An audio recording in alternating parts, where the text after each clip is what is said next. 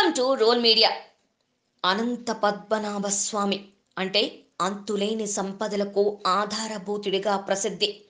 తిరువనంతపురంలోని ఈ ఆలయ నిర్వహణ హక్కులపై ట్రావెన్కోర్ రాజకుటుంబానికి అనుకూలంగా సుప్రీంకోర్టు తీర్పు ఇచ్చిన సందర్భంగా ఈ కోవిల తిరిగి చర్చకు వచ్చింది. ఈ ఆలయానికి సంబంధించిన ఆధ్యాత్మిక వింతలు విశేషాలను ఇప్పుడు చూద్దాం. తిరుమల శ్రీ వెంకటేశ్వరుడు ఆయన కన్నా శ్రీమంతుడు అనంత పద్మనాభుడు. కేరళ రాజధాని తిరు అనంతపురం వెలిసిందే శ్రీ స్వామి వారి పేరు మీద.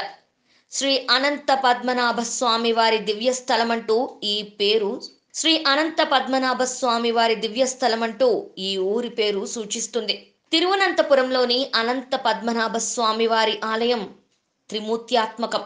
ఇదే ఆలయంలో శేష సైనుడై వెలిసిన పద్మనాభుడి నాభి నుండి ఉద్భవించిన పద్మంలో బ్రహ్మ సాక్షాత్కారం కాగా స్వామివారి చేతి కింద శివలింగం సైతం దర్శనమిస్తుంది.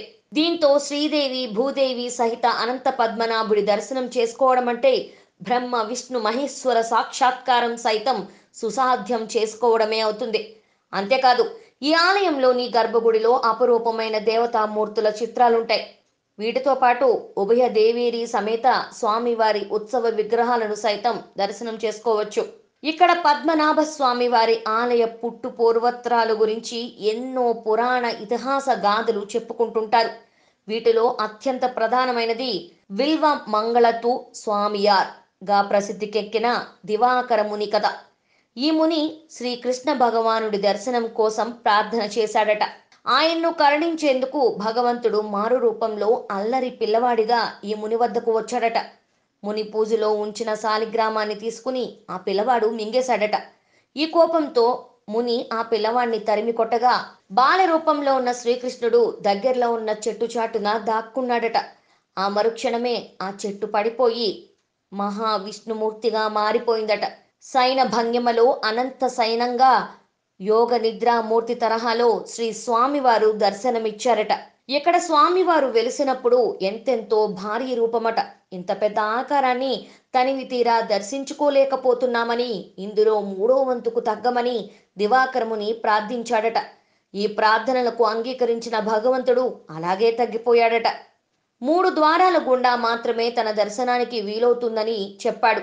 ఆలయంలో ఇప్పుడున్న ఆ మూడు ద్వారాలు రావడానికి ఇదే కారణమంటారు. ఏడు పరిశ్రమ క్షేత్రాలలో ఒకటైన పవిత్ర స్థలంలో ఈ పద్మనాభ స్వామి దేవాలయం ఉందని మరొక నమ్మకం. కేరళ రాష్ట్రంలోని పదకొండు దివ్య ప్రదేశాలలో అనంత పద్మనాభ స్వామి దేవాలయం ఒకటని తమిళ ఆల్వార్ ప్రబంధ గ్రంథాలు చెబుతున్నాయి. బ్రహ్మ వాయు వరాహ పద్మ స్కంద పురాణాలలో ఈ దేవాలయ ప్రస్తావన ఉంది. ఎనిమిదవ శతాబ్దపు ఆల్వార్ కవి నమ్మాల్వార్ ఈ అనంత పద్మనాభ స్వామి దేవాలయాన్ని పొగుడుతూ నాలుగు శ్లోకాలను ఒక ఫలశ్రుతిని తన రచనలలో పెంపొందించారట. మరో విశేషం ఏంటంటే అనంతనాభ స్వామి విగ్రహం ముఖం ఛాతీ మినహా పూర్తిగా బంగారమే. విగ్రహానికి ఆయుర్వేద మిశ్రమాన్ని వాడారు. ముస్లిం రాజుల దండయాత్రలో విగ్రహాలను ధ్వంసం కాకుండా కాపాడుకోవడానికి దాన్ని ఉపయోగించి ఉండొచ్చు.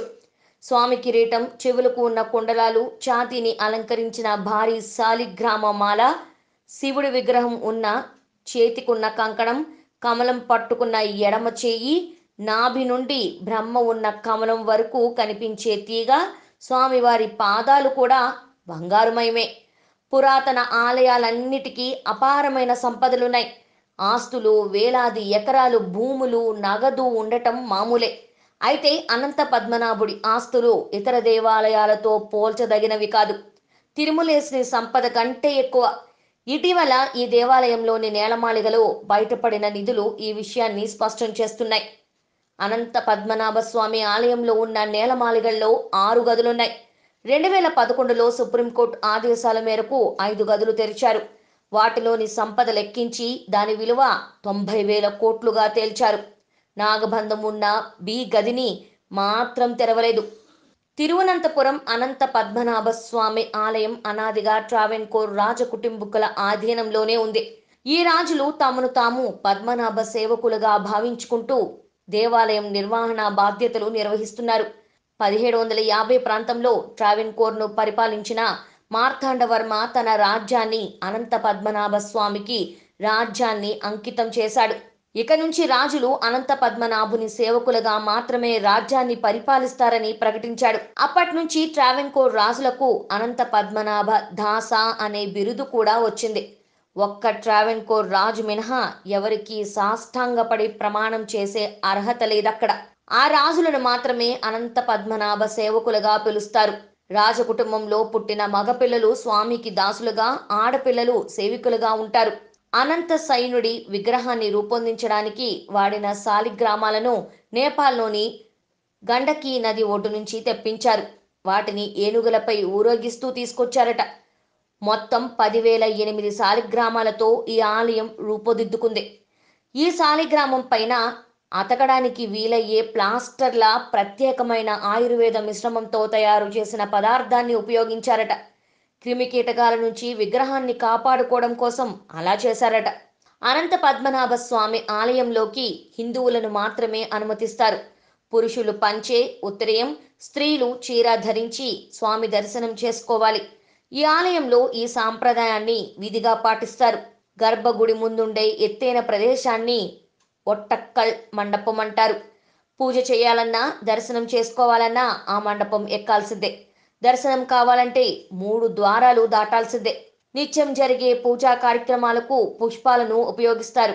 అభిషేకాన్ని ఉత్సవ విగ్రహాలకు మాత్రమే చేస్తారు. ఇక్కడ దీర్ఘచతురస్రాకారంగా ఉండే వరండా నిర్మించడానికి నాలుగు వేల మంది తాపీ పనివారు ఆరు వేల మంది నిపుణులు పనిచేశారని వంద ఏనుగులను ఉపయోగించి ఏడు నెలల్లో పూర్తి చేశారని అంటారు. ఈ దేవాలయ ప్రాంగణం ఏడు ఎకరాల విస్తీర్ణంలో ఉంటుంది. ప్రత్యేకమైన టేకుతో బంగారు కవచంతో తయారు చేసిన ధ్వజస్తంభం ఎత్తు ఎనభై అడుగులు.